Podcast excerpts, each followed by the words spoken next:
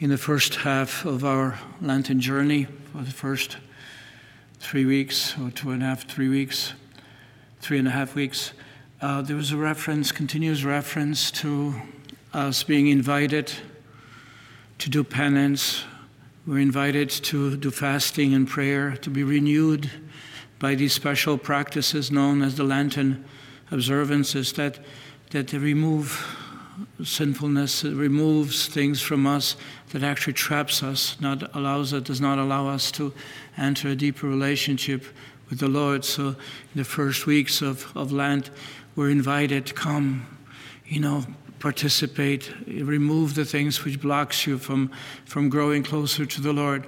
But as we come closer and closer to the, to the Triduum, we're invited to look at the power of God's love and grace at work, and ultimately we see how we have not not partake, we have not partaken of the gifts that God has given to us, but we, we still proceed because we, we don't have the trust, we don't have that faith that is so essential. So today we hear how powerful God's grace is that flows from His temple in Jerusalem, flows from, from, the, from, from the revelation of God Himself, from God Himself. And so today, as we see Ezekiel, it's the angel brings Ezekiel back to the entrance of the temple of the Lord, the temple in Jerusalem where the sacrifices are made, where the, the, the, the, Ten Commandments are, the covenant, uh, the Ark of the Covenant is there, but also where the mercy seat is there, the place where, where uh, the, the people of God, the people of covenant, offer their, their prayer, prayers, petitions, and receive the forgiveness, the forgiveness of, of their sins, transgressions which they have committed. And so, but, but as the angel takes, takes Ezekiel, the prophet, to the temple, what happens is he begins to see the water flowing from beneath the threshold of the temple towards the east. And for the facade of the temple is towards the east, and the water flowed from under the side of the temple south of the altar. So, from the altar of the sacrifice, the waters flow. And what, is the, what are these waters that flow not only from the temple, but they go into the Kidron Valley, you know, the place where, and as we know, Jesus walked through the Kidron Valley from the Garden of, of Gethsemane into the temple, and from the temple, this was the path. So the waters flow from there, and then they flow, and, and they're deeper and deeper, and they create this, this river that flows right into the Dead Sea. And now these waters, which Ezekiel witnesses, and, and the angel shows him, these are the waters of God's love and mercy flowing. Because as we can see that these waters that flow into the Dead Sea, there's, a, there's such a great symbolism of the power and love and grace that flows from the temple, from God's Word, from His very presence, from the relationship that God has established with His people. This is, these are the lo- waters of mercy, waters of love faithful love. And as we can see that these waters produce the effect, and again the symbolic nature is that these the, the, the, they form like a river of grace. And on both sides of the banks, we have these, these vegetation and trees that produce, produce life-giving, life-giving nourishments, fruit to the people. And then you know, we can say that you know, on that level where, whereby God is the one who's producing it. And not only that, but these fresh waters flow into that Dead Sea, the areas of our life which are dead, and they bring forth, again, fruitfulness. Uh, fruitfulness, you know, is, the, Ezekiel speaks of, of those things that, that once, once they have entered, you know, the, the living waters into this Dead, Sea, they produce all kinds of, of, of, of, of life giving, uh, not only creatures, but also the, the, the, as it says, whenever the river flows, every sort of living creature that can multiply shall live. And there shall see abundant fish. Wherever the water comes, the sea shall be made fresh and again uh, along both banks of the river fruit trees of every kind grow. Their leaves will shall not fade. Nor their fruit fail for every month they shall bear fresh fruit for they shall be watered by the flow from the sanctuary. And their fruit shall serve for food and their leaves for medicine, which means is both the nourishment, physical and spiritual dimension, which which which this is the the the, the waters, the symbolic waters from the, the temple flow. But we know that it is grace that flows. We know that it is love of God that flows, and it's not only for the sake of healing, but also for the sake of nourishment. And you know, so when we look at this, when we look at this reading today, we are actually invited to kind of look back again. Where does the grace flow? You know, it flows from this sanctuary, the Divine Mercy, the National Shrine of Divine Mercy. How does it flow? It is flows by, by the proclamation that we offer here, the Word of God, which, which is the word of mercy and love for everyone. My love and mercy is greater than you can ever imagine. You know, the measure by which we, we are able to participate in this life is the measure of, of that, that trust in God that we trust in Him. Again, what do we have here at the shrine? We have the image, and from this image we see yes, Jesus, the high priest, who has entered, uh, the, is coming from the darkness and bringing the light to all of us. From his wounded heart, pierced heart, what we see the blood and water flowing to us, flowing as rays of mercy and of love you know, and then not only that, but what we also have here, not the word, not the word only, but also the Eucharist. These are the, the powerful gifts that God gives. And it's not just from the shrine, it's from every parish church, from every cathedral, from every church that we have, because we have the same. We have the cross, we have Our Lady, we have the sacraments, we have the Word. We have all these gifts that God gives us for, for transformation, for healing, for encouragement, because sometimes we can be so discouraged that we are not able to even open our hearts. And so the Lord of hosts is with us. Our stronghold is the God of Jacob, for God is our refuge and our strength, an ever present help in distress. Therefore, we cannot fear. Though the earth be shaken, the mountains plunge into the depths of the sea, no matter what the difficulties may be, no matter what type of natural disasters may come, no matter what, what the situation is, even with this pandemic. The God of, of love is with us. The God of hosts is with us. The God whose love and mercy knows no bounds is with us. And there's a stream whose run lets glad in the city of God, because it's the streams of, of blood and water, the streams of, of grace, the holy dwelling of the Most High, because God is in our midst. And we shall not be disturbed, because God will help it. And God will help us at the break of each day. Each day He renews us. You know, uh, and you know, and this takes us from Ezekiel and the responsorial psalm right into the Holy Gospel. And what do we have there? We have in a very concrete event in the life of Christ, we see how the Lord Jesus touches us and what he offers to us. We see in this in this 38 year of waiting of a man who is ill. He is uh, he, he, he is uh, uh, someone who is not able to enter because he's incapable. There are many, many people, there are large numbers of people in that pool near the, the, the, you know that Bethesda, which is the four, five porticos near the near the temple and uh, uh, of the temple itself. And so what we have there, people waiting for the stirring of the water in this pool of, called Bethesda they stir up because the moment somebody enters that those waters when the, water, the, when the waters are stirred up they receive healing. So it attracts many many people who are ill. But this man this person for 38 years he's there but he's never the first one. There's always somebody else because as he says no one no one is there to help him. And and it is to him that jesus comes. There were many there who came who came for healing, but it was there, it is to him that the Lord Jesus turns and he says, Jesus goes to him and says, Do you want me to, do you want to be well? Do you want to be well? And he says, Sir, I have no one to put me into the pool. He's discouraged. Yes, I wish to be well, but how can I be well when nobody will help me? Nobody will help me because some, somebody else says, ah, if, if I am on my way, somebody else gets down there before me.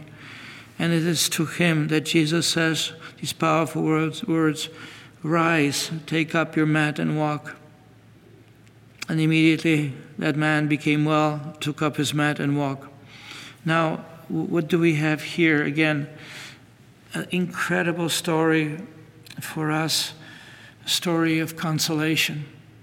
Jesus is looking at us and he's saying us today, do you want to be well? But we say, Lord, I look at myself, I'm trapped in my sin, I'm trapped in, in, in, addictions, I'm trapped in things which are not good, and I have no way to get out. I've been trying and trying, and sometimes I just get so trapped again that, that I'm not able to, to do so, and I just so get so discouraged. You know, and, and then, or you may have someone who says, Lord, I've been trapped in this, in this illness, and I'm so discouraged, there's really no way out.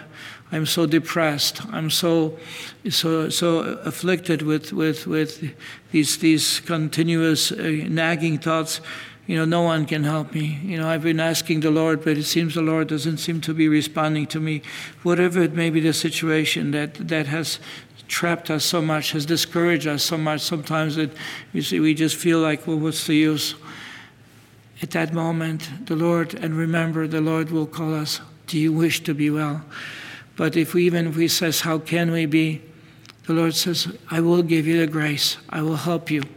Even if it takes, even if this grace that I give you will take, maybe not hold immediately of everything, will not fix everything, but this grace will be flowing there for you and you will be well.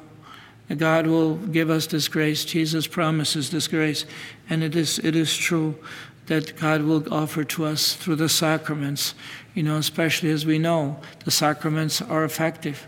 You know, it is the waters of baptism which initiate for us, just like that waters from the temple, initiate for us a life of grace, which prepares for Holy Communion, which prepares us for, for confirmation, and then also prepares us to make the sacrament of penance, all those things which work, which in our work on our behalf you know, the, the grace that flows through the sacrament of the anointing of the sick.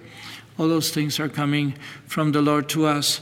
Sometimes we feel like, okay, well, this seems to be just a spiritual dimension. It doesn't seem to affect me on my on my on the level of my body. No, when we heal the soul, when the soul becomes healed, when the soul is forgiven, when when the, the very depths of who we are are, are, are drawn to God and to His love, and we start becoming more and more confident in the power that He is able to do these things for us, then our body too gets better and better.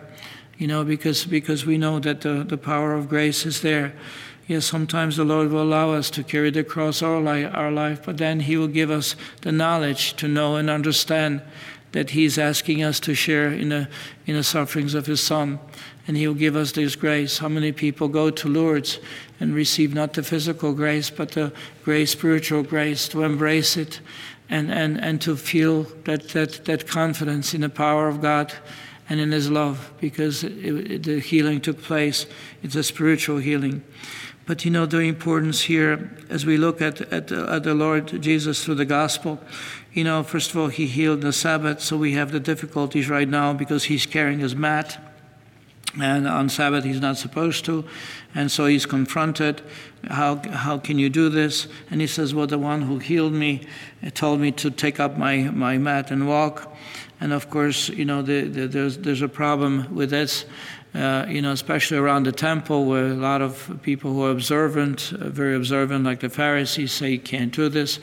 And then, and but the Jesus, he could not find Jesus right away, but Jesus finds him and, and not only the Lord finds him, but he tells him something very important. Look, you are well to not sin anymore, so that nothing worse may happen to you. Usually, Jesus would say, Your sins are forgiven, and therefore the healing would come. But here the Lord reversed it. First of all, He healed that person, and then He reminds him of, of the sin sin that, that begets not only spiritual death for us, but also may harm us physically. And we know that sins, sins have, have an effect on us.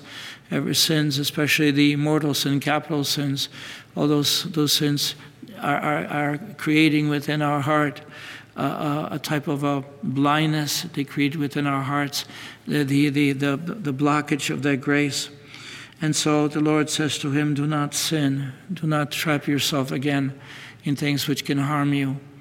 Because, because this is the teacher, the Lord teaches us these wonderful gifts. But I just wanted to tell you that, that uh, being in a chapel uh, of sisters, uh, you know, uh, Franciscans, Third Order Franciscan Regular of uh, in, in Steubenville, they have a beautiful cross. There's a beautiful cross. And then from the cross, you have this image of Jesus whose heart is pierced, and that blood and water that flows.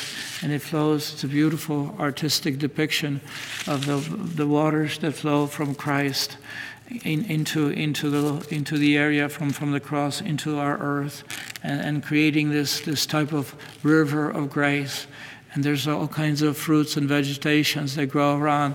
It's a beautiful depiction of, of this Ezekiel, but also Ezekiel through the prism of our, of our New Testament from our Lord, because it is true. You know, the Divine Mercy devotion speaks of, of these waters flowing from the heart of Christ from His love, the love that outpours, that is given to us. Maybe then today be reminded that the Lord wants us to make us well. He wants us to do well, to be well. But He's telling us that the way to become well is, is, is embrace. Embrace Him. It is from His heart that the healing powers radiate. It is from His heart that blood and water which flows, which shows us that his healing powers of the Eucharist and the sacrament of penance, baptism, it is the Eucharist and, and, and especially the sacrament of, of, of, of, of baptism, which are so important, or the effects of baptism, sacrament of penance, which are such a powerful healing tools for us. Maybe then today, remember yes, time of Lent is preparation, going to confession, striving to go to confession before Easter, because it's our Easter duty at least once a year that we should go to confession.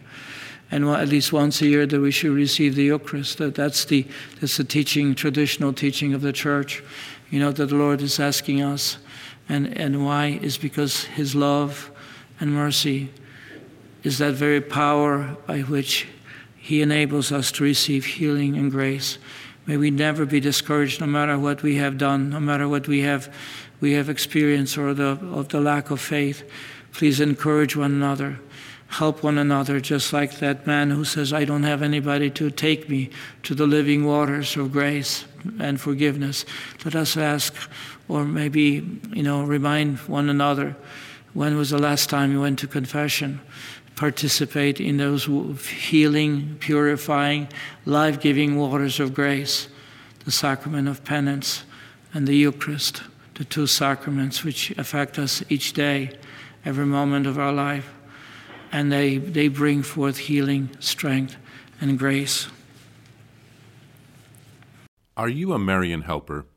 Join our Spiritual Benefit Society and start sharing in the graces of all the daily masses prayers, and good works of Marian priests and brothers all over the world. Sign up is free and easy. Simply visit micprayers.org. That's micprayers.org. Thank you, and God bless you. Please follow or subscribe to this podcast to receive the latest episodes and updates. If you have been blessed by this podcast, I invite you to leave a review. Reviews greatly improve our podcast ranking and will help spread this podcast to other people throughout the world. Are you enjoying this podcast? I invite you to listen to more shows brought to you by the Marian Fathers of the Immaculate Conception. Join us daily for enriching spiritual content, which will help you on your journey with Jesus Christ. Simply visit DivineMercyPlus.org for a complete list of our shows. That's DivineMercyPlus.org. Are you a Marian helper? Join our Spiritual Benefit Society and start sharing in the graces of all the daily masses, prayers, and good works of Marian priests and brothers all over the world. Sign up is free and easy. Simply visit micprayers.org. That's micprayers.org. Thank you, and God bless you.